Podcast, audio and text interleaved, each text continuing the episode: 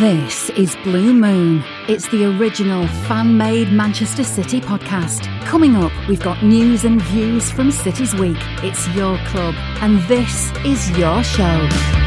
Well, we might now have an answer to what happens when the immovable object gets in the way of the unstoppable force. Both Manchester City and Newcastle have been pretty solid all season. Put them together and you get a pulsating 3 all draw. That probably leaves everybody with skin in the game a little bit disappointed. Newcastle led by two and had City on the ropes, but their fans ended up happy with a point. City got away with it for an hour, but then felt aggrieved that they weren't playing 10 men for the closing stages and didn't win the game. So set aside 25 30 minutes or so, and we'll open this week's Blue Moon podcast with a look at all the talking points from Sunday's game. Also on today's show, we'll put the games against Crystal Palace and Nottingham Forest into the spotlight. Palace have caused City endless problems in recent years, and Sam Roscoe is investigating why. Plus, Forest have started like a house on fire, so that might be a tricky encounter as well. I'm David Mooney. Joining me for this one is from Sporting News, Dom Farrell. Hello there. And City fan Joe Butterfield. Hello, how's it going? Not too bad, thanks, Joe. Welcome to your uh, your first podcast. Hope it's not uh, hope it's not um, a, a, bad one to kick us off because it's been uh, it's been an interesting week. It's been an absolutely cracking game at Newcastle to start us off with. Um, I'll start with you, Joe. The, the, the fullbacks thing once again. Guardiola uh, Guardiola did that. He tried to flood the midfield with uh, with the fullbacks and exert a bit of pressure on Newcastle. Um, Newcastle seemed to cope with it quite well. West Ham were caught cold. Eddie Howe had been able to plan for it a bit, and uh, it got them on top. What what was your kind of reaction to the performance at Newcastle?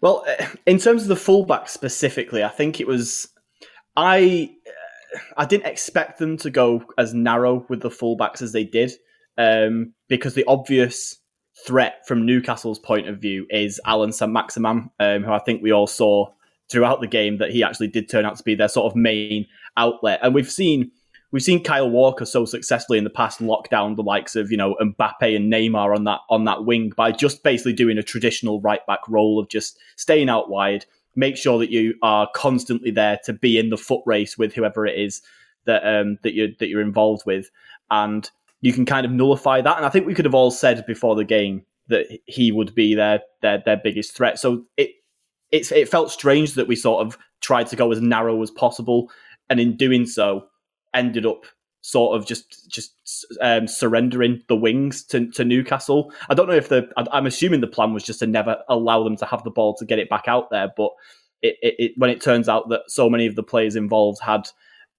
I think we can all agree that the passing in the first half was awry to say the least. Um, that means that because the wings are free, because our fullbacks are all central, that they just have a very easy job of just putting it out and putting it out there and just allowing a player to have a have a one on one most of the time with a recovering Kyle Walker who.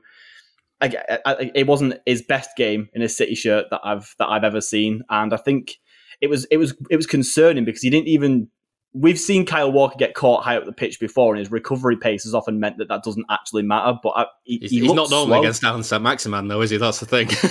Cor- yeah, cor- correct, correct. But he, he, he looked whether it is just because Allan Saint-Maximin has got ridiculous pace, and not many players in the Premier League do have that pace, or or what. But he did look slower than I've seen him than I've seen him. I, I, don't know if that's just an early season fitness thing or or what, but he um yeah, he didn't he didn't look brilliant, but the shapes probably didn't help him out at all either. Yeah, Dom, how much of I mean, Joe mentioned the passing in, especially in the first half. It did feel like at times, you know, City City tried to get the ball out and suddenly it was coming back at them. How much of that was simply down to how aggressive Newcastle were?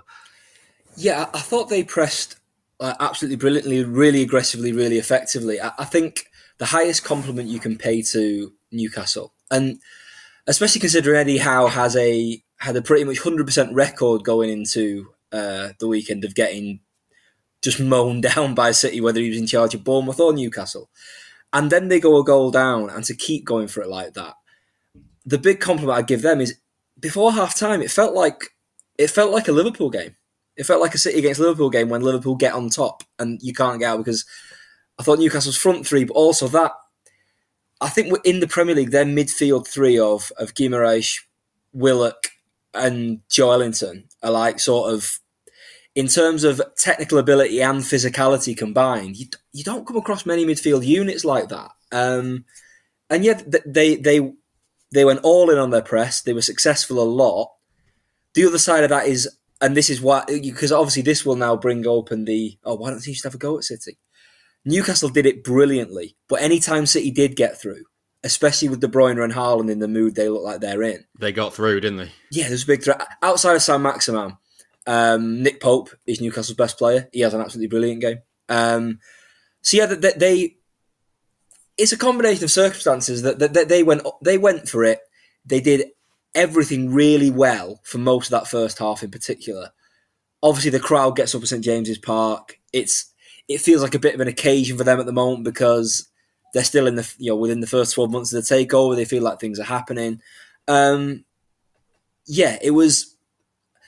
It, it's weird. I, th- I think you, you, City and Liverpool have got to a point where you consider any points dropped outside of games against other top four, top six teams to be like a terrible result. But I think I think Newcastle will take points off teams at St James, especially yeah. at St James's this season.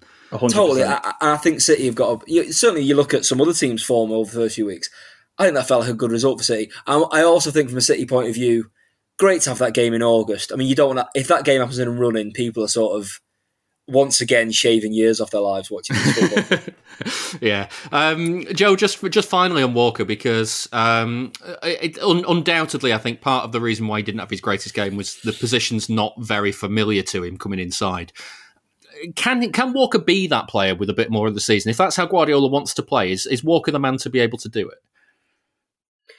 I would, I would suggest probably not I think I I could look like an idiot in three months' time when he's actually very good at it and he's playing very well. But I just feel like I feel like Walker's biggest strengths aren't really utilized when you when you put him in the middle.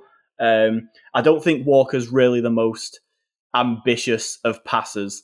So having him in the center there doesn't really make an awful lot of sense. Like he might as well be out wide, at least able to play a triangle with a winger and Rodri or or another centre back. Like that makes more sense to me than having him just crammed in the center with everybody else. It seems odd that we've that we've started the season doubling down on the inverted fullbacks thing after we've just sold Zinchenko, who was pretty much perfect for doing that. Like if you had if you had Cancelo on the one side and Zinchenko on the other, both doing what Walker and Zinchen- uh, what Walker and Cancelo are doing now, that would make much more sense. Yeah, but you, know, you know both you, those players. You know, City's motto, Joe, is that if it's not broken, break it. So like that's yeah. that's that's how it works. Like of course they've just it's, sold one of the best players to be able to do this and then do this. and then decided to go full all in on it. Yeah, it's, yeah. it's, it's, very straight. And uh, we, you know, Walker Walker can go on to, to, to develop in that role and, and, become better as it. But I think that I, I, don't think there's any doubt to anyone that Walker's much better as just like a traditional right back, and that it doesn't really it it it doesn't make sense to shoehorn him into this role when it's not necessarily we've we've we've done quite well with having one of the fullbacks coming central and then basically playing effectively a back three with the others covering the space that's left behind from from Cancelo cutting in. And I don't see why we can't just continue to do that. And so there's there's probably some there's probably some you know 500 IQ Pep tactical knowledge reason as to why that is preferable to having just one doing it. But uh, for, for as a as a layman just watching football, I just think just give you know let Walker do what he's best at, and that is be out wide and shut down wingers and counter attacks because especially when City play the way that we play, like 99% of the threat against us comes from counter attacks. So nullifying your best defense against counter attacks doesn't seem like the most sensible thing to me. yeah, I just wonder, Dom, and I, I, floated this idea with uh, Sam and Paul on why always us at the start of the week. If if you could if you could name a midfielder kind of nominally nominally as a right back, and then have them come into the middle because they've got a better passing range and a better kind of midfield sense I mean, if he hadn't got injured against Barcelona, I was thinking maybe Phillips might do it. You know, with with a bit more bit more thinking, you could name Phillips as your right back, but he's not really playing as right back. He's coming in to be, you know, alongside Rodri. I love how this is what Guardiola's done to all of our brains. That we've just signed England England's first choice holding midfielder, and we're all going. Do you know what? He could play right back. Yeah, stick him at right back. It's brilliant. I, I, mean, I think um, yeah, there is a there is a definite thing with Guardiola that whatever the problem is, the solution tends to be just to mess about with the fullbacks bit. Whether it's them both coming in, whether it's one coming in, whether it's the goal in the Barcelona friendly uh, the other night where Cancelo gets around the outside and gets to the byline. It does like the overlapping cross in the City goal. It's like, again, a fullback is changing the picture. Um, I totally take Joe's point. I, I was thinking this as well of like with the two coming inside, and so this isn't the first time he's done this. He did it a lot of Bayern Munich. he then tried it for five minutes with Sagna and Clichy, and that was like great fun. um, but yeah, Zinchenko would you think Zinchenko would be perfect with that. But then the other side of it is, imagine they, they do that, but you play Newcastle and Saint-Maximin's still in that mood, and you've got Cancelo marking Saint-Maximin all game. I mean, can you imagine like how much Twitter would break there? Carnage, you know I mean? carnage, So, absolute um, carnage. Yeah, yeah, it's. I don't know. I, I get the impression with Guardiola that he kind of the first few weeks of a season up to that September international break and the Champions League coming in, and I know those dates are a little bit knocked around because the World Cup this year, but until that point, I think he, he tends to come in with one plan, and it's like we'll get through these games where it's sort of like once a week and a bit of Carabao, again different this year, and then after the break is when when he thinks they've got the match rhythm and he starts getting a few more clubs out of the tactical bag, as it were. Um, I know we'd like the golf analogy, and it, Yeah. it seems like that this having the two at the back and then the three, like the fullbacks on the side, really like the two three build up. It looks like that's the plan for these few weeks. Particularly the fact he, I was surprised Walker didn't drop back into a three, like Joe was alluding to, when it's like a, more of a three and a two. Uh, even when City got back in the game, he was still there in the middle. So I think that's the plan, and the reason for it is, as far as my untrained eye can see, is it means that with Rodri reinforced either side, you've got space for De Bruyne at Rome and space for Gundogan to get beyond Haaland. That space he's creating, and you know that's working pretty well. Obviously, the equaliser Newcastle comes from another midfielder in Bernardo getting beyond Haaland. So, yeah, I think there's reasons for it, and I guess there won't be a team who exploit the downsides of it quite as well as Newcastle did at the weekend, unless they're also really good. Yeah. Um, just while we're on the uh, the dealing with Allan Saint Maximin, uh, Dom, uh, like, uh, could could City have done anything different with him? Because he was just in one of those moods, wasn't he? I don't know. Someone could have leapt off the feet and took him out the knee and not got sent off. I mean, that is uh, that is a, that that is a topic we might come on to shortly. So, Um, well, yeah, I think that it seemed screamingly obvious that you just drop Walker back to because as good as Saint-Maximin is, as fast as he is, drop Kyle Walker back to where he's marked Vinicius Junior and Kylian Mbappe out of games. But you know, I'm probably looking at that in like being a proper basic bitch for Pep there, really, and he's uh, he's got me covered. So there'll be reasons that he, he could go, "What you on about?" So yeah, I I just thought Walk obviously drop Walker back in to do more of a job on him, but apparently that wasn't on the agenda.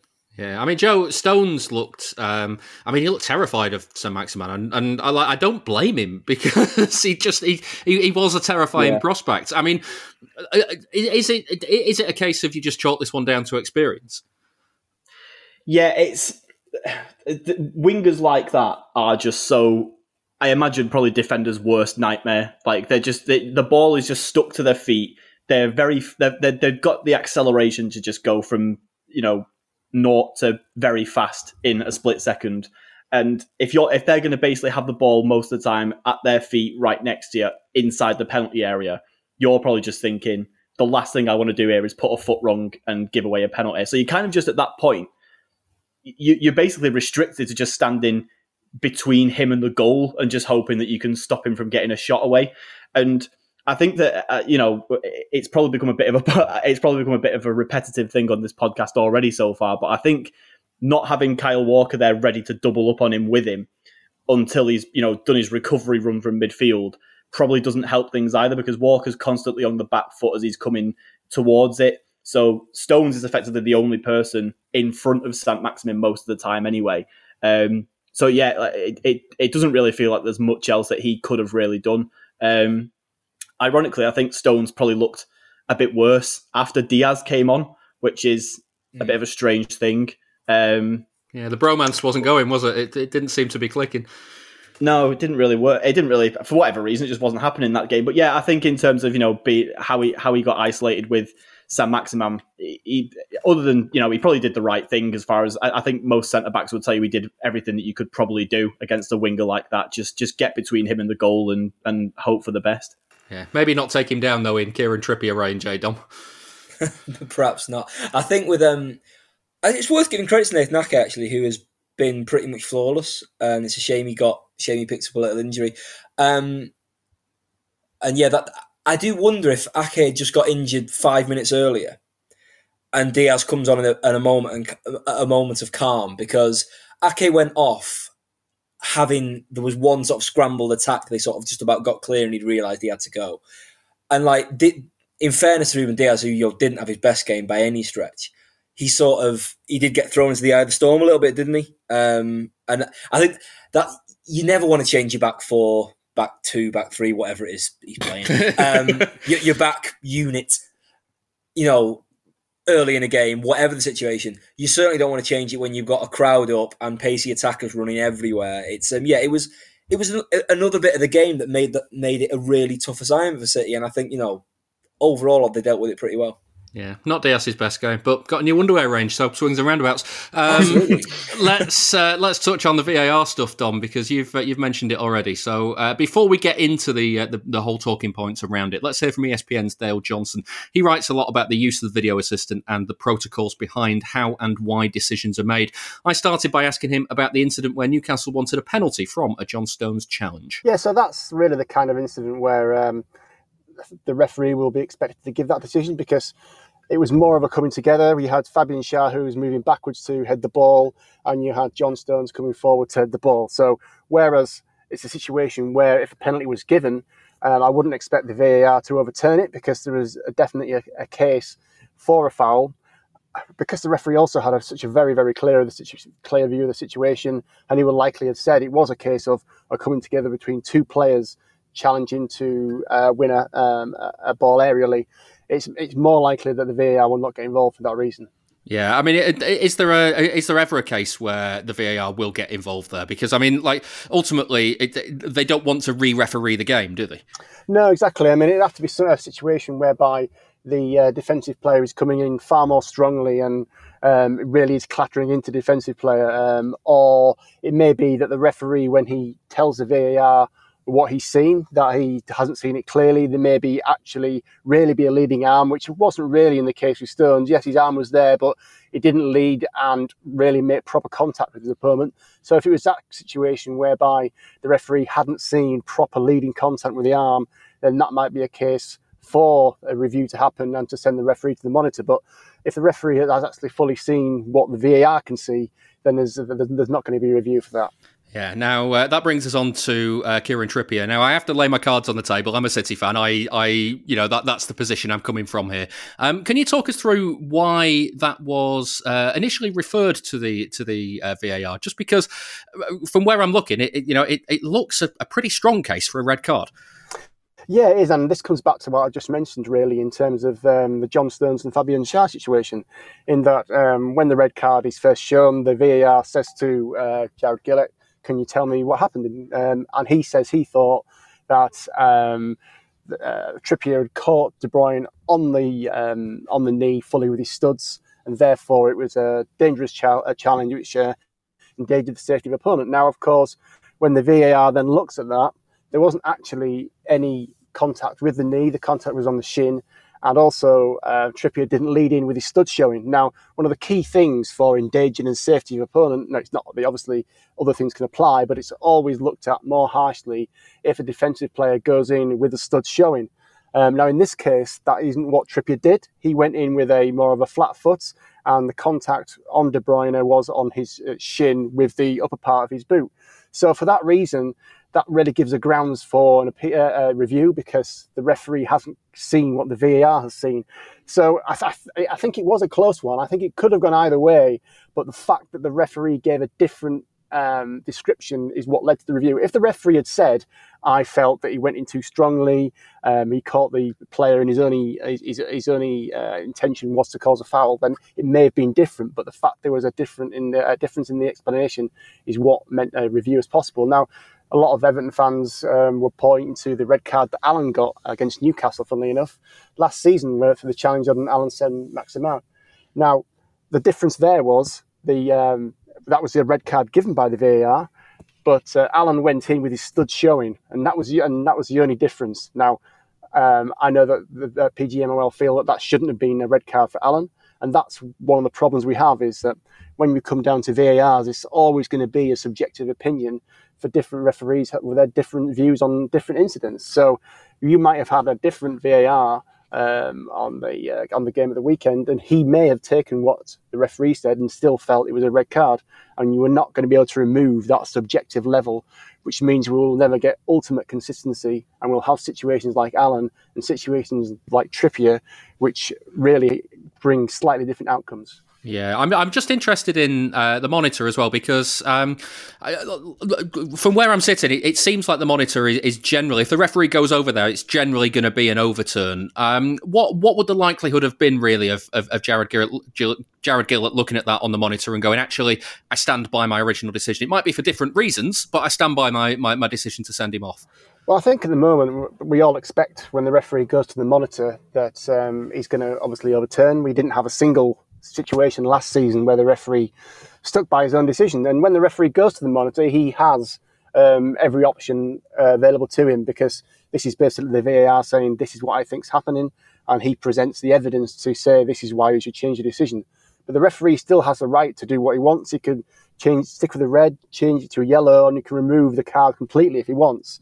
Now, I, I don't particularly think it's a healthy situation that we have in the Premier League, whereby there is never a rejection. And funnily enough, in Germany this season, they've actually ro- lowered their their bar slightly because they they want the referees to start having a second look. They felt that they were having far too many incidents whereby people thought there was a possible error by a referee, but there was no action being taken. And it's what we have all the time in this country where we have fans going, "Oh, they didn't even look at it." When in fact they did look at it, but it didn't cross that bar for them to send the referee to the monitor. So other leagues have used the monitor far more than we do, and they have far more rejections in the monitor than we do. But because of the high bar in the Premier League, the viewpoint is if our if our bar is so high, then when the uh, referee gets sent to the monitor, it can't possibly be anything other than a uh, other than an, an, overturn. Now that obviously uh, presumes that whenever the VAR looks at an incident, he's never going to get anything wrong which clearly can't be the case. So hopefully, I would like to think that as the season goes on, we are going to start to see some rejections, but that's going to take some referees having the courage of their own convictions when they go there. You can listen to the show ad free by joining our Patreon, patreon.com forward slash blue moon podcast. That was Dale Johnson from ESPN. Uh, so, Joe, um, you're going to get the hard question to start with. There, uh, should the red card have remained for a sit for uh, serious foul play, whether or not uh, Trippier used his studs? Uh, I think yes. Um, I don't understand how. So when when we got shown it on um, on on TV, they showed like a freeze frame of it, and I'm assuming this is what the the referee on the pitch was looking at. But they showed a freeze frame where where Trippier is where Trippier is is he has both feet off the ground. He's basically midair and has his foot at a height where it could make contact with De Bruyne's knee. Whether or not it makes contact with De Bruyne's knee at that point, for me, I think is completely irrelevant because he's not in control of the challenge at that point. Yeah. Intent, be, isn't it? The word is intent all the time. Yeah, exactly. And the, the intent was to bring De Bruyne down. And I'm sure he didn't intend to go through his kneecaps to do that. But I think at the end of the day, the, the, the, the strong possibility is that if De Bruyne was just, you know, if his, if his knee, if he was a little bit further ahead pace wise, he could have done. That's, that could be De Bruyne's knees gone for the season. But um, yeah, I don't understand how a referee has looked at, at, at particularly what we saw the referee looking at as we watched it on TV and then come away and think it was less severe than he thought it was when he saw it on the pitch. If anything, I thought the replays made it look worse.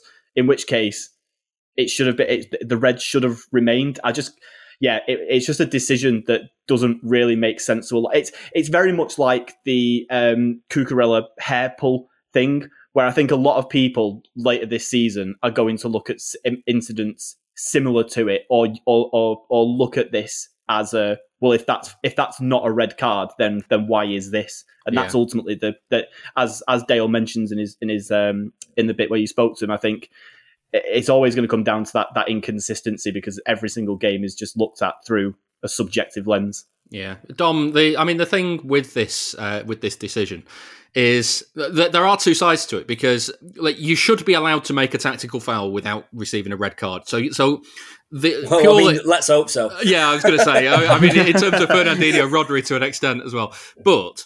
Um, there's kind of ways to go about doing it, if that makes sense. Because if, if you just like, if somebody's running ahead of you and you just like tap the back foot so that they kick their own foot and fall over, like that's clearly not the same as piling in on somebody's knees. Now, I'm not saying Trippier did pile in on, on De Bruyne's knees. He just kicked him. But like there's uh, I, I can't quite see where I where I kind of fall down on this. And earlier in the week when we when I did Why Always Us, I was really adamant that this that this should remain a red card. As the week's gone on and I've thought about it more, I'm now not as sure.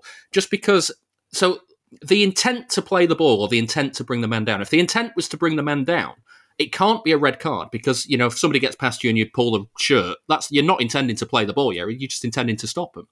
So like that intent in itself can't be enough. But he's kicked his knee. Yeah. So I mean, I've I've heard this in a few places of people conflating. Oh, well, Man City do fouls like that all the time. They don't. You know, uh, the one that sprung to mind. We should remember the game in the lockdown season where Leeds won at the Etihad. After Leeds had gone two one up, Fernandinho did an absolutely ridiculous, like very petulant tactical foul. I think on Raphinha um, that I thought he could have walked for. Yeah, yeah, pulling a shirt back and tripping someone up is not the same as going off the floor. See, this this is what I thought where Trippier was, like Joe said, you we, we we've been told for years that in on tackles it's the idea of being out of control and the idea of excessive force. Now in this in this instance, there's not there's no excessive force in this one for me. Right? Yeah, there's no excessive force, and I think that from what Dale says, and by the way, people who get cross about VAR every week, just read Dale's Twitter. He'll help you out. He's like he's like the um, you know that fella on BBC. He's like Ros Atkins. Yeah, explain stuff. Dale is like the Ros Atkins of VAR. He'll just like he'll just make your life easier. Check his feed out. Don't abuse him for telling you the rules. You know, just do that. Anyway, so he's not gone in studs up, and it sounds like the, the fact that there's no studs is what saved Trippier. And so Trippier has shown an element of control to have the wherewithal to not um, bear his studs. But I, the fact he's left the floor, I, I think once that's happened, then you, you're you're asking for problems from the referee. Um, so I think it's. I oh, think for me, it's just the fact that he's kicked him. You know, it's yeah, like, I mean, because you can't just kick a player as they run past you. Because maybe it's maybe that's not serious foul play. Maybe it's violent conduct. I don't know. I don't know. Right. So, but bearing in mind what Dale said, and at the time, right. So the tackle itself, and also we now we know now as Dale talked about the high bar, going to the monitor now is basically has become ceremonial, just so it looks yeah. like the robot the robots aren't telling us what to do. Go and look like you're in control, so you can see how much of a bollocks you've made a decision, and we'll change it. That's what that's what hmm. the screen is there for in the Premier League now. Fine, that's how we're rolling.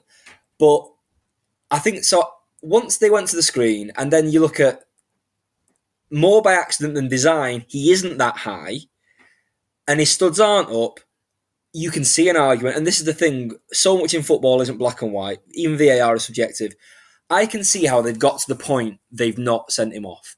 Where my concern is, is the general climate within which that tackle's happening. You know, we've all been banging on about this. Um, let it flow high bars all over the place, men at it. We've got our football whack and all that, which is all great fun until someone gets their leg broken. And yeah. I'm not sure Kieran Trippier makes that tackle last season because, you know, there wasn't this, let's just like kick people and carry on, which I get there is an I know everyone hates diving and I know there's an appeal to that. And there's been some really exciting games this year. And maybe that's added to it to an extent. But what also makes games exciting in the Premier League and beyond is the best players doing brilliant things. And if players think they can get away with leaping into tackles like that on the halfway line, and the rules are it's a yellow card, bad things might happen. That that's my worry. This yeah. challenge is going to happen more now. We're going to see a lot more of this. I think maybe not, maybe not. You know, to the extent where it's every week someone's going to go in uh, with leaping off the ground two footed and see what's going to happen, sort of thing. But I think it's going to be a case of you know, uh, like, like you say, it's going to be because of this whole you know this this whole leniency almost looks like with what with what is a red card and what isn't at the moment. I think there's just going to be more aggression just generally. I think a lot of especially and we might be the team us and liverpool the teams like us might be the ones who see that against us a lot more because a, a lot of the time these teams just have nothing but aggression to sort of combat better footballers. And it's going to just end up being a case where we might be the it might be us it might be liverpool it might be don't know, it might be Crystal Palace, but someone, someone, if somebody's on a breakaway and you know that you can just sort of just get kick, kick them quite aggressively, and you've got enough you've got enough of um, got enough of a case study over the season so far to know that you probably aren't going to get a red card unless he's the last man. Then why would you not do that? And I, that's that's what I think. It sets a pretty it sets a pretty worrying precedent if it's going to be the case. I still think it's a red card regardless, but I think the, the fact that it's been given as a yellow is very much a sort of um, yeah. It, it it, it says a lot about the kind of challenges that we're probably going to see this season. Yeah, I think final word on this. I think what what has convinced me back round to the red card side of things is it, it, the distance that Trippier is away from De Bruyne when he has to make the challenge because De Bruyne has beaten him and. Uh, to be to be able to, to be close enough to pull the shirt and to be close enough to, to to give him a little trip is one thing, but to have to leave the floor to dive across the pitch to catch them is another. I think, and that, that that's the that's the element of loss and, uh, of loss of control that I think. Yeah, uh, agreed. I think makes uh, Trippier a bit of a lucky boy. Um, let's focus a little bit on Erling Haaland because uh, the eyes were on him after uh, the eight touches, two passes thing against Bournemouth. Dom, um, pretty good though, wasn't he? He's good at football, isn't he? Um, it's like this whole, and I mean, I would include myself in this. It's, I think there's a pleasant surprise at how up to speed he is with the build up and the dropping off and little you know linking play and things like that. But at the same time, I then feel stupid being surprised at that because this is a guy who is one of the best footballers in the world, is probably going to be one of the best footballers of the next decade to come. Um, Friday didn't get his leg broken by someone this year. Um, you know, it's um, God, we're tempting fate all over the place on this. yeah, I, was just, I, was just thinking. I, was, I, I, said he was going to be the best player for the last decade, and then I realised the, the chat we just had about tackles going in there. But you know, he, he's a phenomenal talent. You know, he was warming up at Camp Nou the other night, and all the locals clapped because it's early Erling Haaland. He's a superstar. You don't get to that level nowadays by just being a penalty box merchant. Of course, he can do everything really well. He's uh, he's very good, isn't he? And he's he's intelligent with it. It's uh, and it, it, you're reaping the benefits with obviously Gundogan scored a couple of goals. There's the Bernardo goal and Gundogan goal at the weekend. The goals against Bournemouth when he was busy not having touches. You know, Foden, De Bruyne, and Gundogan don't get that room in the penalty area last year. Um, he's it's very very exciting, and also I think at three one down last season, or in many recent seasons at City, there you just think that's this probably it now. Yeah, two. No, it's two goals behind, isn't it? Apart from the yeah. final two games of last season, that's kind of what we're talking about. Yeah, and it's not. It's not going to be on any any of his highlight reels that goal at Newcastle, but it's like the reaction is so quick, and you know to sniff it, and he smashes it in from about five yards, and yeah, it's that it's that feeling of never being out of a game while he's around, and okay, we talked about the thing with the fullbacks, and that is probably a knock on how they're setting up to accommodate Haaland and accommodate other players around him. But the, uh, the pros far outweigh the cons at the moment, and yeah, it's it's very exciting. Yeah. Speaking of reactions, if anybody listening hasn't seen um, Haaland's reaction to De Bruyne's pass for Bernardo's goal, uh, go and seek it out. It's fantastic. He, he, he, can't believe that De Bruyne has done it as well. Um, Joe Haaland, though, was I thought he was unlucky not to score more. He had a, that was a great save from Nick Pope to, to touch it onto the post. He had one over the bar late on. The one on one maybe could do better, but Pope's out at him quickly. Yeah, I think he he, he probably he'll, he'll come off the pitch thinking that he should have scored more. To be honest. Um, and that's kind of the be- the best thing about him, really, that he he knows he's got the ability to do that.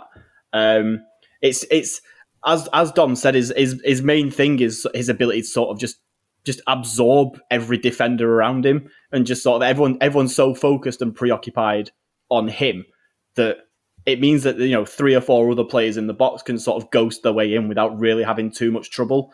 Um, and likewise, sometimes it can work the other way around, where you know the goal that he does score ultimately is caused by him finding himself a little pocket of space because two or three players are quite bunched up at the far post. So two or three defenders go to deal with that.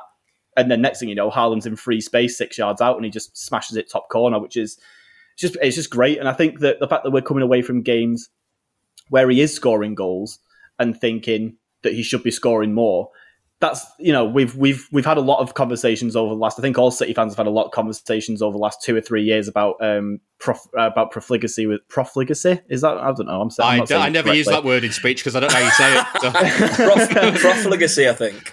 Profligacy, that's the one. Uh, we've we've we talked a lot about that um, over the last two or three years because we've seen a lot of chances go to waste. And you know, I think with Haaland, we can we can forgive him missing a few chances because we all know it's only a matter of time until he scores a goal. And you know, it proved at Newcastle. Um, we obviously scored him saw twice at, at West Ham, and even when he didn't score against Bournemouth, he was he was so good. You know, for that for that assist, that one little bit of that that one little bit of play that he was probably actively involved in. That you can kind of look at the rest of it and just go, yeah, well, if you miss a few chances, then if you're doing this other stuff as well, which a lot of people didn't really give him the credit for. Like Dom says, like I'm the same. I I, I didn't really accept. I didn't really know much about his ability link up play wise because it's not really what you see in the highlight reels from Dortmund, is it? It's, it's yeah, the, but I mean, tap ins that you see. Look at the link up though, uh, Joe. Like the number of times where him and De Bruyne so far this season have been either on the same wavelength or so close to the same wavelength. There was there's a couple of times. I mean, there was one uh, against Newcastle where uh, I, I described it as Haaland uh, just decided to play his own advantage, where he'd been he'd been fouled about four yeah. or five times on the halfway line. And went, no, Kevin's in. I'm, I'm just going to slot Kevin. You're all right. Um, yeah, and it just kind of it just kind of brute forced his way through it. And you think if he's if he's got the awareness to do that, and De Bruyne's you know close to finding him the other way, then I mean we're only what three games, four games into the season where they've played together. Like uh, that link up is coming, isn't it? Yeah, absolutely. I think there's. I think the second goal against West Ham showed that it's it's it's pretty much we're we're not even that far off it. Which I thought we all. I thought personally that we'd be a couple of months away from seeing that kind of link up play. Like you know, De Bruyne and and we are seeing that with Foden a little bit. To be fair, players getting used to having a striker to to give the ball to in these situations. But De Bruyne is almost seeing it as like right. How can I get the, the his first thought is almost how can I get the ball to this guy who I know can score a goal. Um, and yeah, that piece of play you mentioned from from from Haaland going the other way was just it's it's just comical watching Premier League defenders try to brush like try to knock this guy off the ball. Like he, he's he's brushing big physical players off the ball with with ease, and then not just doing that, but as you say, keeping the ball, putting away a good through ball to De Bruyne as well to put him through on goal. And if those two, like you know, if if if, if two of the best players in the world can have that kind of link up relationship within this squad, then God, that's it's it's even that that makes it even better than it already was if that's the case. Yeah, it just reminds me of uh, playing. I used to play five aside with my dad when when uh, we were all a bit younger, and my dad is uh, like he won't thank me for saying this on a podcast, but he, he's like fifteen stone, like proper built centre back, coming up against these um, kind of like nine, 10 stone, 18 year olds who, because my dad's got grey hair, they'd always run at him with the ball going, come on then, granddad, come on. And then my dad would just go straight through them. And I'd just stand behind in goal, just, just, just chuckling to myself, for, like, do you realise what you've just unleashed? It was just like watching, uh, it was men against boys at times uh, for, uh, for Haaland and, uh, and the Newcastle defence. Um, Adam's been in touch. Uh, he says, if we include friendlies and the Community Shield, City have conceded three times in three different matches this season. Is there any concern with the defensive injuries and performances this season? Dom, what do you reckon? Uh, we could not include friendlies in the Community Shield. And See, that's that's that's my reaction as well. um, I, glass half empty, Adam. Come on. Um, no, obviously, it's it's you know I, I can brush it off. It's not the sort of thing that Guardiola will be happy about at all. And I mean, I belittle friendlies. I am reading the thing in Marty Perarnau's book that Pep didn't used to eat before friend before games. He doesn't eat because he's too nervous, and that included friendlies. So he will be bothered. One of the things that crossed my mind when it went to extra time in the Bernabeu and like it was all going wrong. did look down at him on the touchline and thought, God, he must be starving as well. not, um, yeah, he's not on, eaten since yesterday. on top of all this, he, he is famished.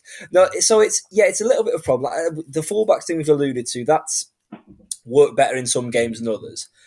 I think also um, it'll be better once Aymeric Laporte's back fit. Um, that's going to help because there are definitely concerns about squad depth in other areas of the squad.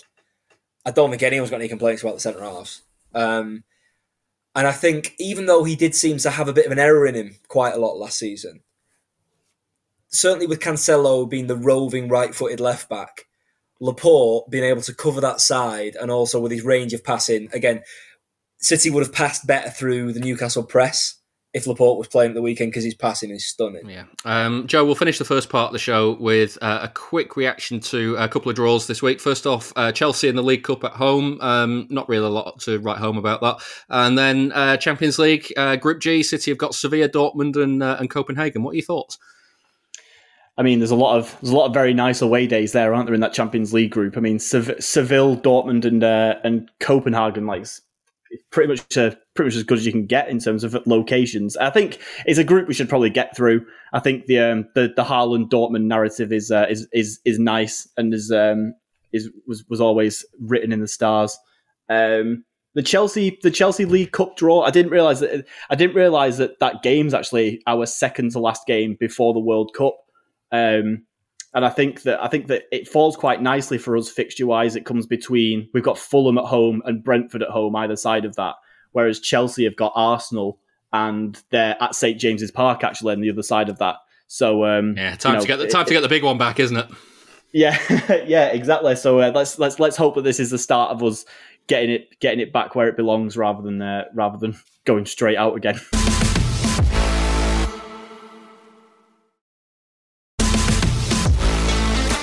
If you enjoy the show, please give it a rating and a review wherever you get your podcasts.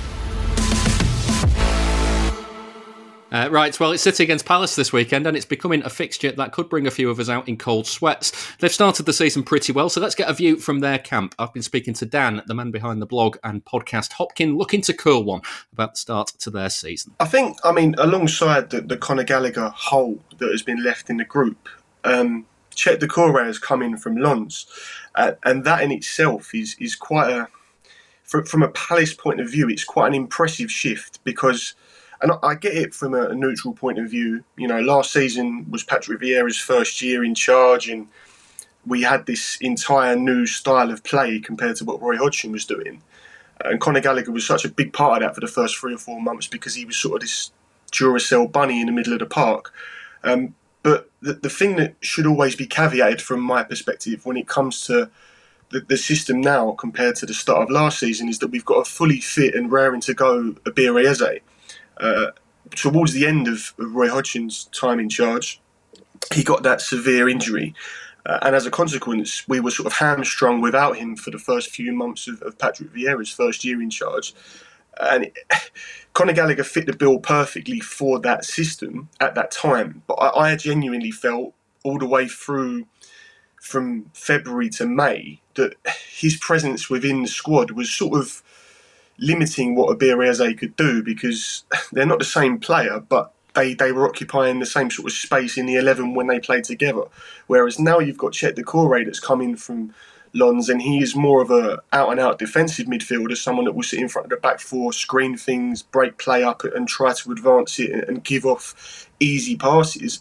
And then you've got Ebbs sitting there potentially as a 10 all season long being given that freedom to really occupy a place in the final third. And I think it's, it's very nicely balanced, albeit we still are sort of searching for that extra man in midfield that, that can be a guaranteed starter in between those two. We've sort of gone with Jeff Schlupp in the early parts of this season, and Will Hughes and, and Luka Milivojevic have, have pieced together bit by bit. But I think there's there's still going to be an effort from us in the final days of the market to try and get more of a a midfielder that is comfortable in possession to be that link between Doucouré and Eberechi Eze.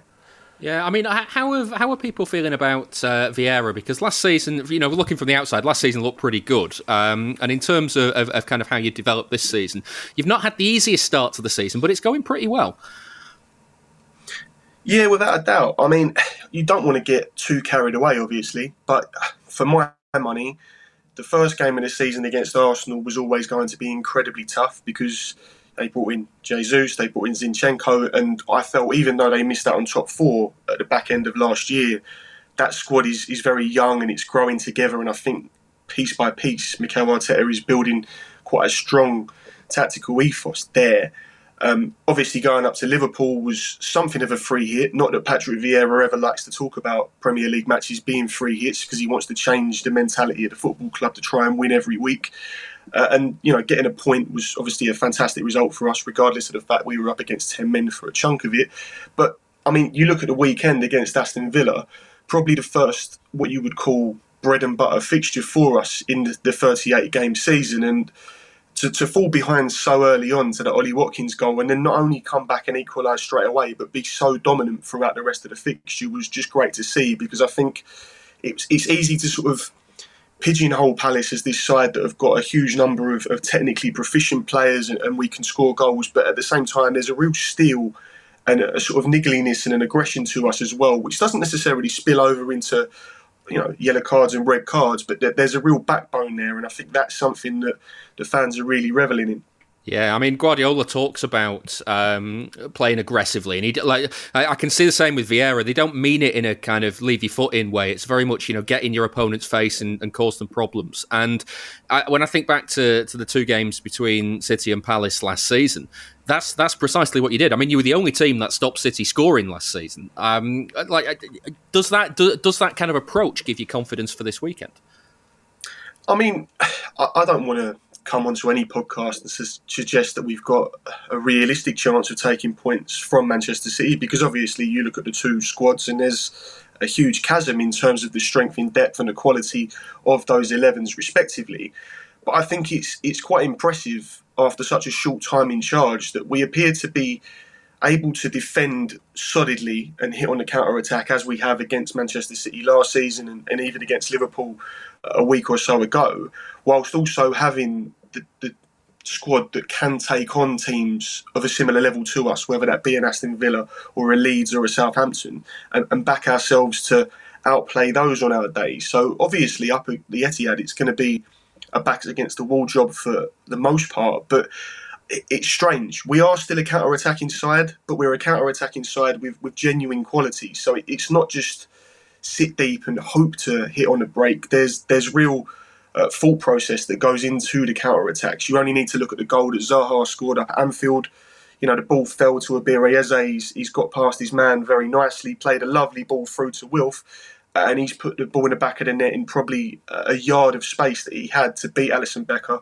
Uh, and he said himself post match that he's looking to get off these shots on target before the keeper has had a chance to set himself, and it's exactly what he did against Aston Villa with Martinez at the weekend. So we do carry that threat, and hopefully it's something that we can show again this weekend. Yeah, I mean it's it's not a coincidence though, is it, that you keep coming to City and, and, and getting results? I mean, you, you, think back to I mean December 2018, you won three two. Uh, got the two all draw in, in, in 2020. You know, you won there last season. It's like it, it is a it is a repeated pattern here that you keep coming to City and, and, causing City problems. Is there a reason beyond it just happens to be this game every weekend, or is there is there something more that that Palace managers because it's been different managers as well, a lot, a, you know, down the years. Is there something specific they're doing to stop City playing?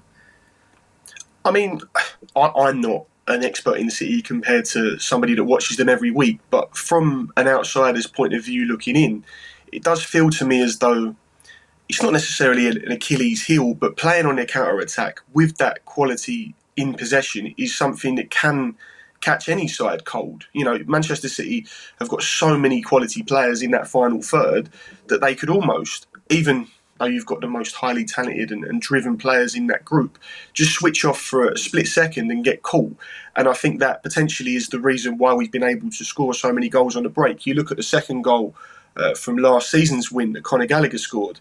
You know, we were we were one 0 up there, up against it defensively, but Patrick Vieira brought on Michael Olise at one 0 up. That's not something that you would have seen Roy Hodgson necessarily do, and he had a key role to play in the second, finding the back of the net. So there's an element of risk and reward, but you do sort of have to back yourself to take your chances as and when they arise. And I, I think that is going to be very similar to the game plan this weekend. But as I say, I, I don't want to make some sort of grand proclamation, it will still be a, a fantastic point if we can get it, let alone all three. Yeah, let's uh, let's talk about the squad then in that case because um, if if Palace are going to carry on their, their record at the Etihad and get a good result, uh, who's going to do it? Do you think? Well, I mean, it, I've just mentioned Michael Olise there. He's not actually started a game for us this season, but I think he, well, he did have an injury throughout the summer, and as as a consequence, only had a shortened pre-season, as it were. He hasn't actually played for us in pre-season. I would imagine, given what Jordan Ayew offers us from a defensive winger perspective, we probably will go with him again from the start.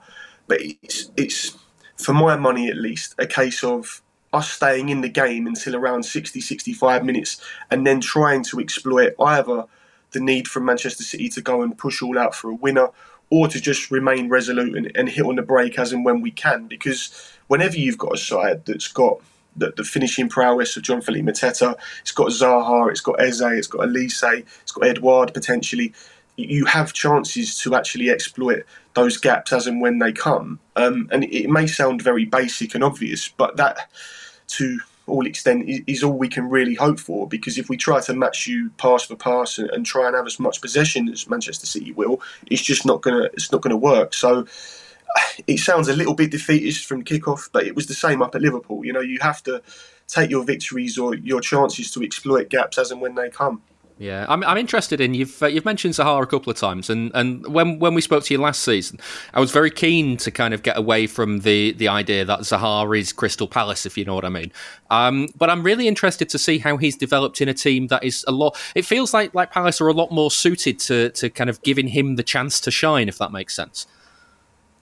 Yeah, without a doubt. I mean, uh, it's difficult for Wilf. Uh, we've got this contract saga that's been going on pretty much ever since he signed his five-year extension four years ago. Um, whether or not he ends up signing a new deal or whether he leaves is still up in the air. It's you know expiring at the end of this season. But I mean, I think I've said to, to you and many other people over the years, to, to people outside the Crystal Palace bubble, it's very very difficult to explain just how important Wilfried Zaha is to our football club you know, he's been with us since he was a child. Obviously, had that brief stint away in uh, Manchester, but he's our all-time leading Premier League goalscorer. He's our fourth highest appearance maker of all time. He's now got 64 goals in the Premier League, which is a quite astounding number, in my opinion. Um, and as much as he has been the lightning rod for many years, now that you've got players around him like your Eze's and your Doucourés and Michael Olise's, it does remove some of that weight. But in a sense, it's enabling him to focus on things that he just tries to do week in, week out, rather than feeling that weight of expectation to be the man who carries the team. And I think you're seeing that in terms of his goal returns. He's also, at 29, someone who appears to have really developed in terms of his finishing. You know, there's a lot less wasted energy now. He looks for the most direct route to goal. Uh, and I can fully see him, given the fact that he's on penalties, going on and scoring 20 this season. I, I don't think that's beyond the realms of possibility, given the amount of service he's likely to get uh, with the creative players that we have running throughout the squad. Yeah, and uh, three goals already this season's not uh, not a bad return from three games, so uh, definitely going to be Absolutely, dangerous this yeah. weekend.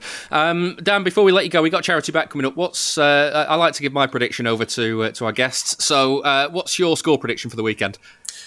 Well, I went on to a Twitter space ahead of our game against Liverpool last week, and I just can't allow myself to not back Palace to get a result. I think it's, it's it's poor of me, regardless of what my head might be saying, to to try and you know play it down. And I said at the time on a Liverpool podcast that I fancied us uh, to get a victory on the break. I will say exactly the same again. One 0 Palace, probably Zaha uh, racing through from his own half and slotting past Ederson. So yeah, we'll go with that.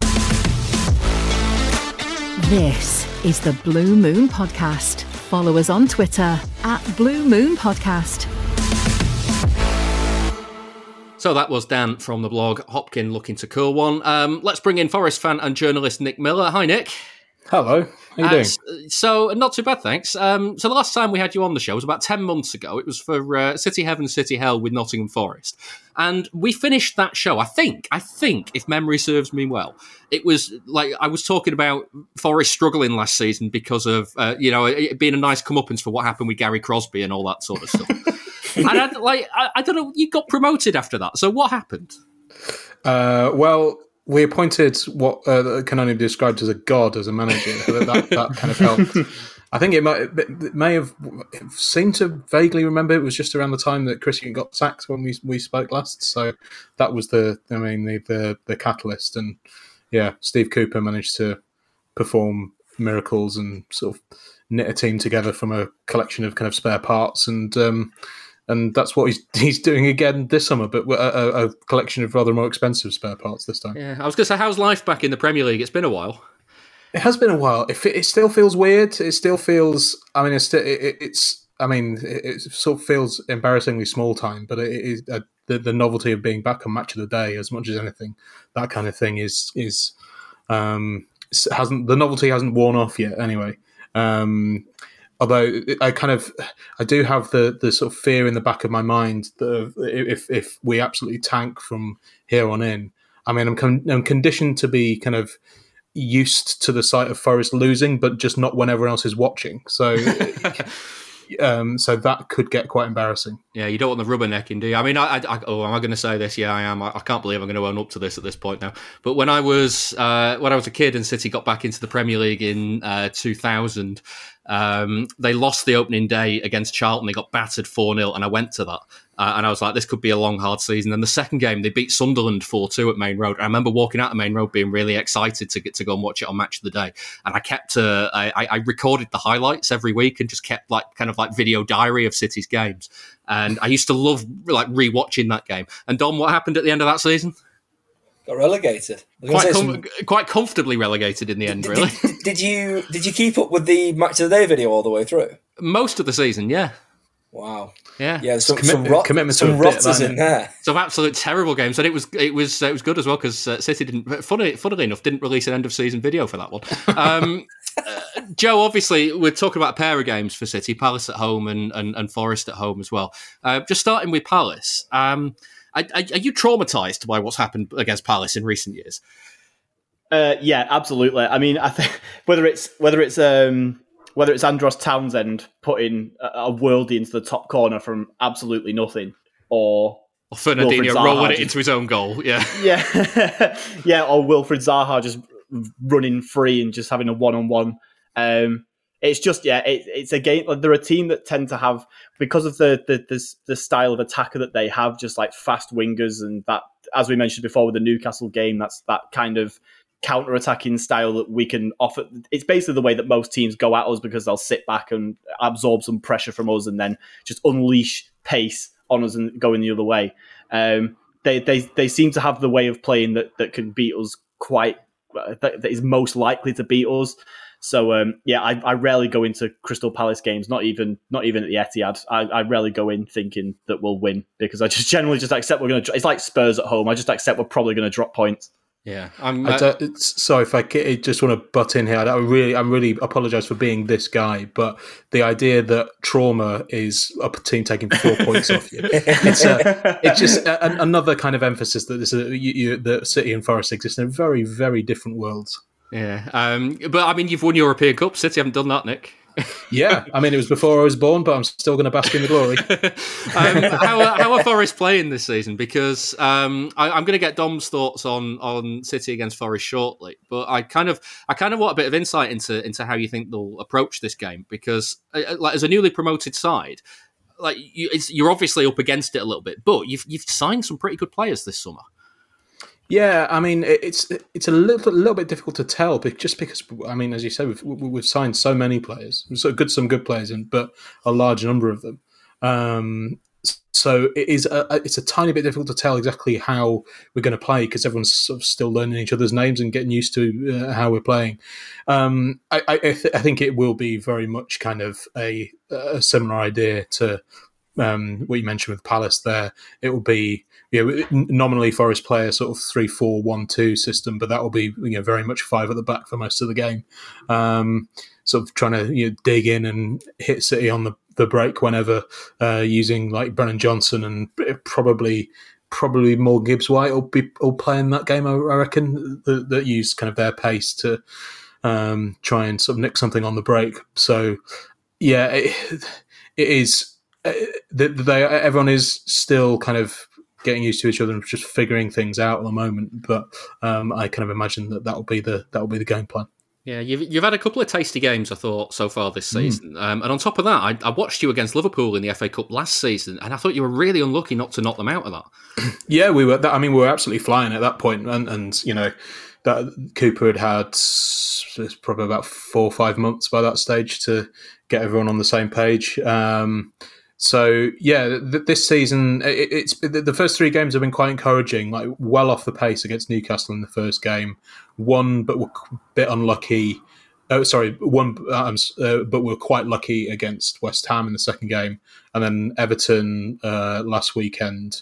Um, pretty unlucky not to win. Actually, we probably were much the better team, which you know might not be saying a huge amount, uh, given that Everton looked in quite the state. But um, it, it, there are signs of uh, even though it's kind of you know only three games and we are trying to fit together i think it's 16 new players at, the, at this stage I've, I've, lost track it'll probably be there'll probably be a couple more by the time this goes out um, but uh, yeah it's encouraging signs so far but um, but you know we've got uh, tottenham uh, this week at home this weekend and obviously city on uh, wednesday so the encouraging signs could be snuffed out pretty quickly yeah, um, Dom. The uh, the last time Forest came to the Etihad, in fact, the only time Forest had been at the Etihad, uh, wasn't something to write home about. So I'm kind of hoping for a better game this time around. Yeah, that that was a very very bad performance. Um, also, Wayne Bridge got introduced on the pitch, and that that it kind of seemed to set the tone for Wayne Bridge's City career, even though he wasn't playing um, on that that FA Cup game. Yeah, I mean, as Nick says, you know, Forest playing, you know, a, very well defined formation. Everyone, even allowing for a team thrown together quite quickly with a lot of new arrivals. It looks like already people know their roles. I mean, I think from from an outsider's point of view, it, they did look disjointed against Newcastle, and then the West Ham game, you know, there was a clear plan. There were people executing. I thought Neco Williams was great in that game. Um, really good from right wing back. Um, and yeah, Everton are Everton at the moment, but City have had a a bit of a history under Guardiola having problems against a good sort of 3 4 3 3 5 2 that can bed in and counter attack well. So Forest tick a few boxes for going well. Um, and also, yeah, Cooper's great, isn't he? I mean, City had that FA Cup tie at Swansea in the, the domestic treble year where they really got away with one, really. Yeah, absolutely. Shouldn't have gone through that tie. 2 0 down, got a howling penalty an offside goal, and there was no VAR in the FA Cup that year. So, but that's where you think also City do have a very good record against newly promoted teams. Partly that's because there's like lots and lots of really good players, and they should be beating newly promoted teams. But also, you you imagine this one against the Steve Cooper team. Guardiola's going to be in the tactics bunker, pouring over all sorts for ages. In he? He'll be. It, it's not one where there'll be complacency because he'll be sort of he'll be right on point and people will follow.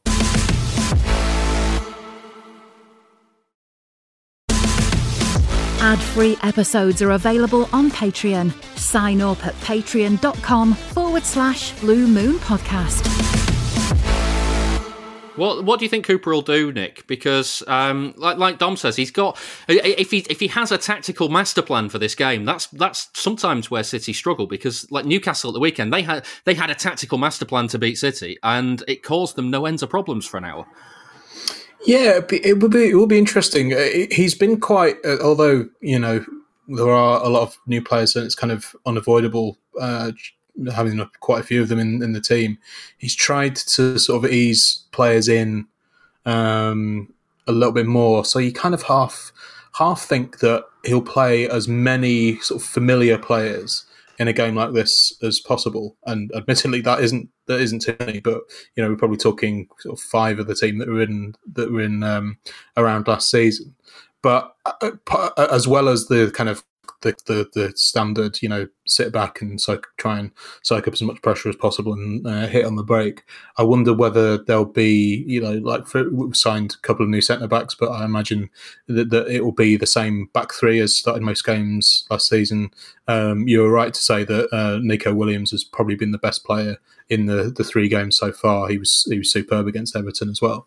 So um, and he is a kind of specialist wingback, really. So he will. There'll be a lot of emphasis on on him to kind of push on down down the um, uh, down the right. So I, I, wonder whether you know whether Guardiola will sort of try something to sort of funnel a lot of stuff down the the City left. So to, as much as anything to kind of pin Williams back and cut off one of what will probably be one of the main kind of counter attacking um, strategies. So yeah, I, I uh, uh, uh, this the, the game will be what is it when's the transfer deadline? Is it is it uh, on on wednesday or the day after? It could it, be wednesday you know yeah. Yeah. No, it is thursday. It is thursday, thursday. i know brilliantly. Well, i've got i've got the day off work on deadline day. Sensation lovely Um, it, it's oh, just you know, who knows how many more players will, will sign in. The transfer window started off uh, quite sensibly. Everyone, uh, you know, the, all the signings were sort of fairly logical. Even Jesse Lingard, there was kind of there was a sort of logic to it. You know, one year deal, see what you can do, kind of thing. But it seems to have gone a little bit more haywire in the last uh, couple of weeks when the you know the um, the stark evidence of actually being on the pitch has been presented to the owners. Yeah. Uh, so you know who knows uh, which players will actually be available to Cooper by Wednesday, and you know, if if uh, Forest get a bit of a hosing, then uh, they, will have the whole of Thursday to sign a bunch more as well. yeah, um, Joe, I, am interested in how you think Guardiola will approach this as well, because the fullbacks thing like he could he could go with it again. Um, he could go for a little bit more of a, of a traditional setup. Um, but the one thing that I'm, I'm I'm nervous about is teams with a bit of pace that might press City in the middle if they pull the fullbacks into the centre. And if if Williams is going to cause havoc down down one flank, the last thing you really want to be doing is is leaving the flanks quite open. Yeah, I mean, ask God asking me to try and predict what Guardiola might do is a bit of a bit of a task in itself. And it, I've, um, I think, yeah, I, I think it would be kind of it would be a bit strange to to leave the flank so exposed when when if Forest are going to set up with wing backs. Um, you you want ideally at least one person out there to sort of help put like you know either keep them in check or, or pin them back. I don't know if we'll play. You know, we'll play some maybe wider wingers to to, to do that. We'll probably put maybe put Foden out on the left and then put uh, Mahrez out on the right, maybe sort of keep those two occupied so they maybe have less time to worry about going forwards. But uh, in terms of what the I don't personally I don't personally understand tactically the reason why having fullbacks come into the centre is better than having them out wide. I just don't have that. I just don't have that tactical knowledge to understand why one would be better than the other. So I'm not sure which he'll go with. I think I think based off the evidence of the first couple of games we've had, first few games we've had so far, I would be shocked if he doesn't do it again because he's done it against West Ham and done it again against um, against Newcastle uh, the weekend just gone. So I wouldn't be shocked to see it again, but you know, if if if the if the problem again, if the counter attack is going to be what we have to worry about, and and wide players who can who can provide that counter attacking threat, then I would like to see something maybe a bit more. Traditional. Certainly with Kyle Walker, anyway, maybe something a little bit more traditional. But um, yeah, I, I, who knows what he'll do? It's just a it's a roll of the dice when it comes to Guardiola in these games. I have a I have a horrible feeling he's going to do something could because it's um because it's Steve Cooper and like as Dom says, he's probably going to get his tactical hat well and truly on. I, I have a feeling we're going to have a team sheet where a lot of us are going to look at one or two things and go, "What? Like, why have we done that?" And it's going to be a, a, a it's going to be a, a, either a tactical masterclass or a Pep Guardiola overthink, depending on what the result says. Yeah, Dom, uh, last City player to to score a goal against Forest. Um, Shaun Goater? No, it was no, it was it was the uh, Goater scored the last one to score at the City Ground. It was uh, Darren Huckerby. Um, got a hat trick in 2002 at Maine Road. Um, we, we, talked about that one on the Heaven and Hell with Nick. So uh, yeah, that was that, that, that that's a that's a record that could do with changing this week. I think. Um, the other thing, the other one I was trying to think of was uh, other than Forest and Midtjylland, I can't think of anybody else that's got a hundred percent record at the Etihad. So uh, could be uh, could be quite an exclusive club uh, that uh, that Forest stay in should they should they walk away with the points. Um, let's make some predictions. Funnily enough, nobody saw the three all with Newcastle coming, so we stay on 120 pounds raised for the season so far. Uh, we're collecting for the Man City fans food bank support. They're helping the Trussell Trust fight food poverty in Manchester. The group will be back again between 12:30 and 2:30 on Saturday. They're under the bridge by Asda, so please pop down with a donation if you can. In the meantime, William Hill is giving each of us a 10 pound correct score single, and we're donating the winnings to the group group as well. Uh, we'll start with the Palace game. So uh, we heard earlier on that uh, Danny's back in Palace to go out and get a 1 0 win at the Etihad. That's 45 to 1, and he'll add £450 if he's right. Um, Dom, what are you having for Palace? I'm going for the end of the, as Nick points out, very, very relative hex and City to win 2 1. Uh, 2 1 is uh, 10 to 1 and £100. Joe? Uh, I'm staying well and truly within the hex and uh, going 2 2. Uh, it's 28 to 1 and 280 pounds if you're right. And that brings us on to the uh, the, the, main event, Nick. Uh, what are you having for uh, for Forest's uh, first visit to the Etihad in uh, over a decade? Well, I'm going with the kind of emotional protection pessimism prediction of a 4 1 win for City. Um, you know, it's going to cause me enough pain watching this most weeks, so I might as well get some predictions right. Well, if it happens, uh, you'll add 140 quid to the pot, so it's uh, 14 to 1. So, uh, in many ways, I do hope that you do suffer that pain. Um, Joe, what are you having? I didn't know I'd have to give this prediction with a with a Forest fan actually here. I feel bad for saying this now, but it's uh, I, am going I'm going four 0 for this one. Uh, four 0 is uh, thirteen to two and sixty five pounds if you're right, Dom. I like how Joe went through all the pitfalls there and was like, oh, actually 4 0. Um, I, I, I've gone with a slightly more conservative 3 0. 3 0 is uh, 5 to 1 and 50 quid if you're right. Uh, just a little peek behind the curtain. Joe actually said 3 0 as well, but you got in there first. So, um, there yeah, there you have it. Uh, remember, you've got to be 18 or over to gamble. Prices can change. And for more information on responsible gambling, head on over to begambleaware.org. Uh, Nick, thank you very much for joining us. Uh, I would say best of luck, but, um, you know, I, I, genuinely don't mean it. So. It's uh, no, you, can, you, you we, we can't finish on an insincere note.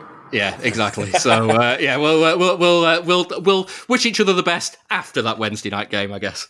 sure. Yeah, well, let's let's go with that. Right, well, as we've been talking about last season, Crystal Palace became the 10th team to go unbeaten in a single campaign against Pep Guardiola's City. The other nine, if you're interested, are Chelsea, Everton, Leeds, Liverpool twice, Manchester United twice, Middlesbrough, Southampton, Tottenham three times, and Wolves as well. It might be a bit of a surprise, though, that it's taken Palace so long to add themselves to that list because it feels like they're always taking points off City these days. We've got Sam Roscoe to look at how they've turned into a bit of a bogey side. Weirdly, it was probably City's home game against Crystal Palace in 2017 that gave us the first proper taste of Pep Guardiola's version of the team. It was a good performance, but uh, I remember sometimes we make some quite similar performance. We didn't score goals, today we were able to do that. And that's why the result. So at the end, I am pretty convinced that the, the, the boxes uh, make the difference in today in the football. And uh, Today we scored a goal, and nowadays we were not able to do that. That was the manager's reaction after the game, which finished 5 0. He'd been saying throughout the whole of his first season that City's issues had been in both boxes, but this was perhaps the first time everything seemed to click. I'm pleased because finally our people, the staff and the players can enjoy the last 30 35 minutes with, without that pressure for the result when that happens, we can play a little bit better. City finished that season with four wins in a row. The form continued after the summer, and it became a run of 70 points from a possible 72. It contained a Premier League record 18 successive victories, a sequence that was broken by, you guessed it, Crystal Palace. Roy Hodgson was their manager by this point. I'm very proud of the performance. I thought it was excellent. I thought it was excellent in terms of their tactical discipline. I thought it was certainly excellent in terms of their commitment and their focus and their determination, their concentration, because you only need to fall asleep for a brief moment against teams of this quality and they punish you with the level of player they have. In the eight games since that nil-nil draw, Palace have become a bit of a problem side. Last season, for example, they, along with Spurs, were the only away team to leave the Etihad with three points. It was revealed in the City Plus documentary, Champions Again, that after that loss, defender Aymeric Laporte apologised in the dressing room for his performance. His error led to the first goal, and then he was sent off just before half time. Uh, it's never easy to say that, but after, yeah, I decided to, to apologise to my to my teammates. They, they deserve it. Uh, they try their best until the end maybe this game it was me, the next the next one will be another one, and we have to, to be all together. Palace simply stopped City playing. Here's the Athletic's City correspondent Sam Lee to explain what made their game plan so troublesome. There was two men between City centre back and Rodri, almost like stopping the ball going through to Rodri. But then if the ball did go through, I remember Palace would have two midfielders who would be ready to race in and like pressure him really aggressively. And I remember Romeu doing that for, for Southampton as well. So that kind of stopping Rodri get the ball is kind of one of like the basic way of looking at it, and it kind of disrupted City. But obviously then you've got players shuffling across and. I think Palace were following Bernardo Silva around as he went from kind of a deep position out wide. Sam says this left City with no options. That's where the first goal came from when Laporte, I think it was, tried to get the ball into Rodri. When Laporte got sent off, actually, it wasn't like Palace kept doing that throughout the second half. As far as I remember, they just sat back and defended. City played really, really well with 10 men. I think Jesus who scored, it was disallowed, and then that kind of killed them. And, and Palace scored on the break. But I mean, I suppose you could say the damage was done in the first half, and it is that kind of rough outline of stopping the ball getting into Rodri. And then if it does, get amongst him very aggressively. This was Patrick Vieira's Palace, and their approach was different to how Roy Hodgson had caused City problems. The 2018 game where Andros Townsend scored a wonder goal saw City play badly, largely of their own making. Vieira, though, made City play badly. It's really good when you come into a place like that and you have a game plan and we stick to it and and players do even more than what we, we plan it. Um, you know, we had so many blocks, we stopped crosses. Every time they managed to do a cutback, there were players there. Um, we make it really difficult for them and we stick together in a difficult period. And I think that that is why we, we didn't concede today. So I really want to praise the the personality and the work ethic of the teams today. After that nil-nil draw at Selhurst Park later in the season, Vieira became the only manager to stop City from scoring that year. When you play against those kind of teams, those kind of players, you need to be a little bit uh, lucky, I will say. And we forced that luck to be in our side. So I'm really pleased with the team performance. We run so much that when we get to possession, it's really difficult to play with more justesse on the, on the final pass. I think our final pass was, was really difficult because of the the run that we we had to make. As we saw with Newcastle on Sunday, City can find it challenging against well organised teams that are very aggressive in their pressing. But that's not to say that Palace didn't cause issues when sitting deep. Here's a disappointed Guardiola after a 2 2 at the Etihad in January 2020. City had gone ahead in the 87th minute and then conceded a stoppage time equaliser. We tried to you know, do it everything. How many crosses and right there, so we arrived few. The corner in the last minute of the first half, the second goal in the end, that we couldn't avoid it. So, but the spirit was there. We tried and we tried. At the end, we we came back. It was a pity at the end, drop two points in this way, but it's football and you have to learn for these situations. That was the year after Palace won 3 2 at the Etihad as well. Out of the blue, it seems like City have a brand new bogey team. Here's former defender Nedum Onuoha's thoughts on why. It's not necessarily about, say, how good they are at keeping the ball, how exceptional they are at defending. I think they are good at that, but it's more so the people that can say offer a threat in behind and carry the ball the pitch, as you see someone like a Bereze or a Wilfried Zaha, Jeffrey Schlupp, people like that. What they offer is something which you don't really want to play against. So for City, they will have the opportunity to have the ball, but as we kind of saw in the game against Newcastle, you know, some sloppy turnovers and alike can offer encouragement to people who can go the other way. And they will go the other way with full commitment. So then, as a consequence, you look for the matchups and overall they provide very tough ones. He explains how players perceive bogey teams. As far as like bogey teams go, I don't think that's a real thing. I think that's more a perception from a fan base because as a player, you know, you win a ton of games, you lose some games and alike we don't necessarily enter any particular game expecting the result to go any particular way because the makeup of it always changes, whether it's the the context of where it is within a season, you know, the team that you have out, the team that they have out, you know, there's usually so much more to it. A team like City or a dominant side, they'll play the game and they know that, you know, if they perform to their best, they'll likely win. But as is the case with most of the times when they don't, know, it's not necessarily because the other teams outplayed them. It's more so the other teams taking their opportunities, and the dominant side have not performed to their absolute best on that day. All of that said, with Palace's recent record against City, especially at the Etihad, there may be a few nerves ahead of the game in the stands. The way Newcastle put City under pressure last weekend may have given a few fans the jitters. So, what better way to put that to bed than with a comfortable, no nonsense win? Let's have one of those on Saturday, please, City. I'm Darren Huckerby, and you're listening to the Blue Moon Podcast. The Blue Moon Podcast. If City won't let you down on the pitch, let us let you down off it instead. That was Sam Roscoe looking at City's recent record against Palace. Um, time to finish with some listener questions. Get yours in for next week on Twitter at Blue Moon Podcast. You can email us as well through the website. Just go to bluemoonpodcast.com and fill in the form. That's how Aaron's got in touch. He says, following on from your discussion last week about whether Gundogan has been undervalued or underappreciated during his time at City, I agree entirely as someone who wasn't his biggest fan until very recently. It's only when you look back at the key moments he's been involved in or on the pitch for that you realise how key he's been to Guardiola without ever having having been a first name on the team sheet sort of player. It got me thinking, since the 2008 takeover, which players are the most undervalued? We all know the key roles that the likes of Silva, Aguero, Toure, Kompany, Hart played, but which players had a key impact in getting us to where we are today without getting the recognition that they probably deserve? Um, that's a hell of a question, and Dom, I'm going to give you the first dibs on uh, on an answer. Right, yeah. So I've got I've got a couple of sensible ones and then a little bit of a provocative one. Um, I'll do the sensibles first. Uh, Gael Clichy and Joleon Lescott. I think in that first Mancini title winning back four, obviously Zabaleta and Kompany, the big heroes, understandably so.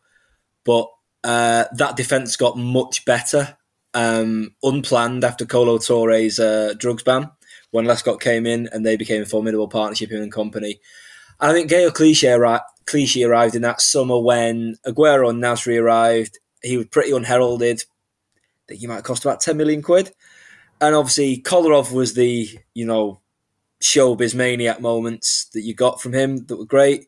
But Clichy was just a really solid, neat and tidy fullback who was, yeah, a big part of everything that happened in that era.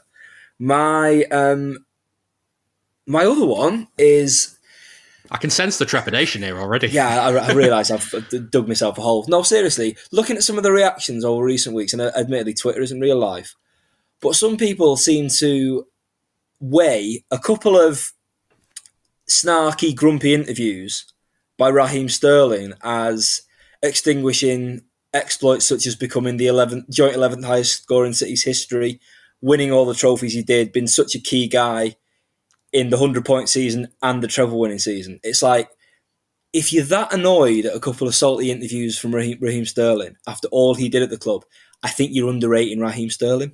And I think you are not really paying much attention to the sort of the tenacity and bloody mindedness and just never to always get back up for more, always get back up to miss another chance from four yards, etc. that you know he's the most relentless sort of footballer of his generation in England, Raheem Sterling. Um, so, do you expect him to be happy about losing his place? City? No, but for God's sake, it's like the, the, some of the comments I've seen about, oh, well, that, that, that that's him. He's you know he's sort of you know dead to me sort of thing. It's like I think you're underplaying how important he's been to all of this. If you think what was it, 100 now many goals, no 130 goals in all competitions there or thereabouts, is the same as a couple of short grumpy interviews with Geoff Shreeves. Come on, yeah. Give so, you uh, so Joe, uh, it's obviously not Raheem Sterling, but who would you go for?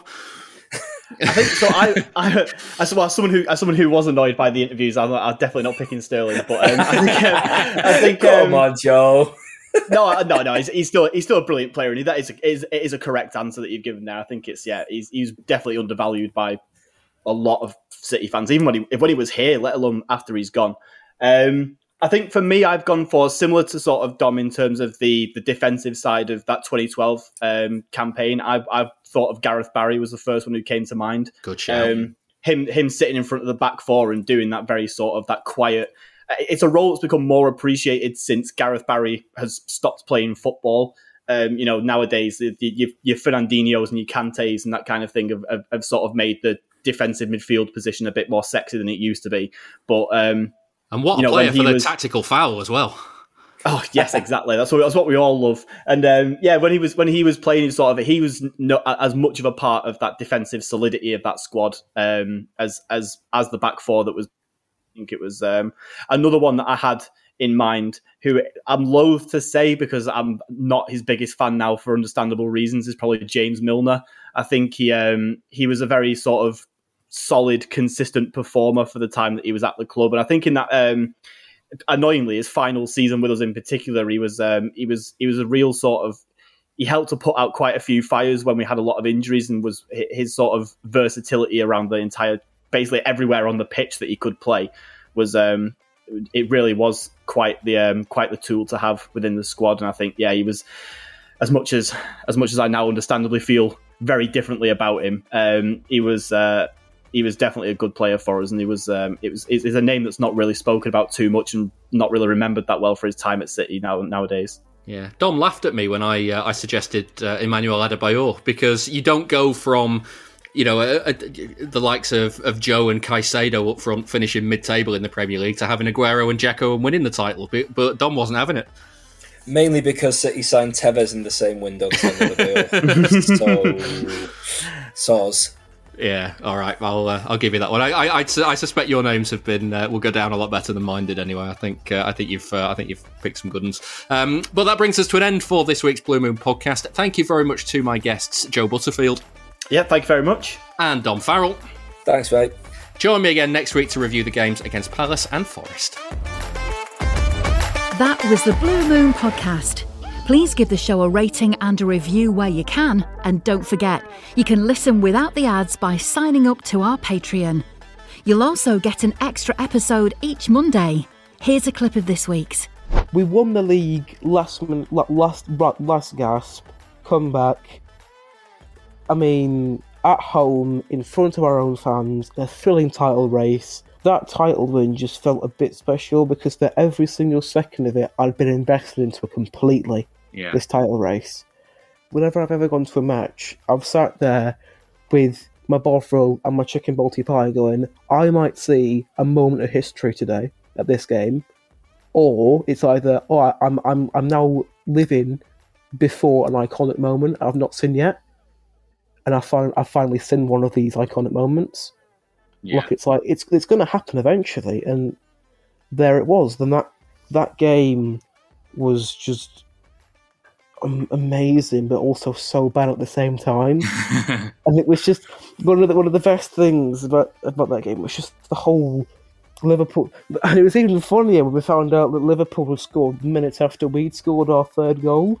Because there's just the clip of just Salah thinking, "Oh, I've won the Premier League. Liverpool this is brilliant," and then then we go, "No, it's three two at the Yeah. Etihad." Tu- turns out you've not. You can listen to more of that at patreon.com forward slash blue moon podcast. And join us again next time for another episode.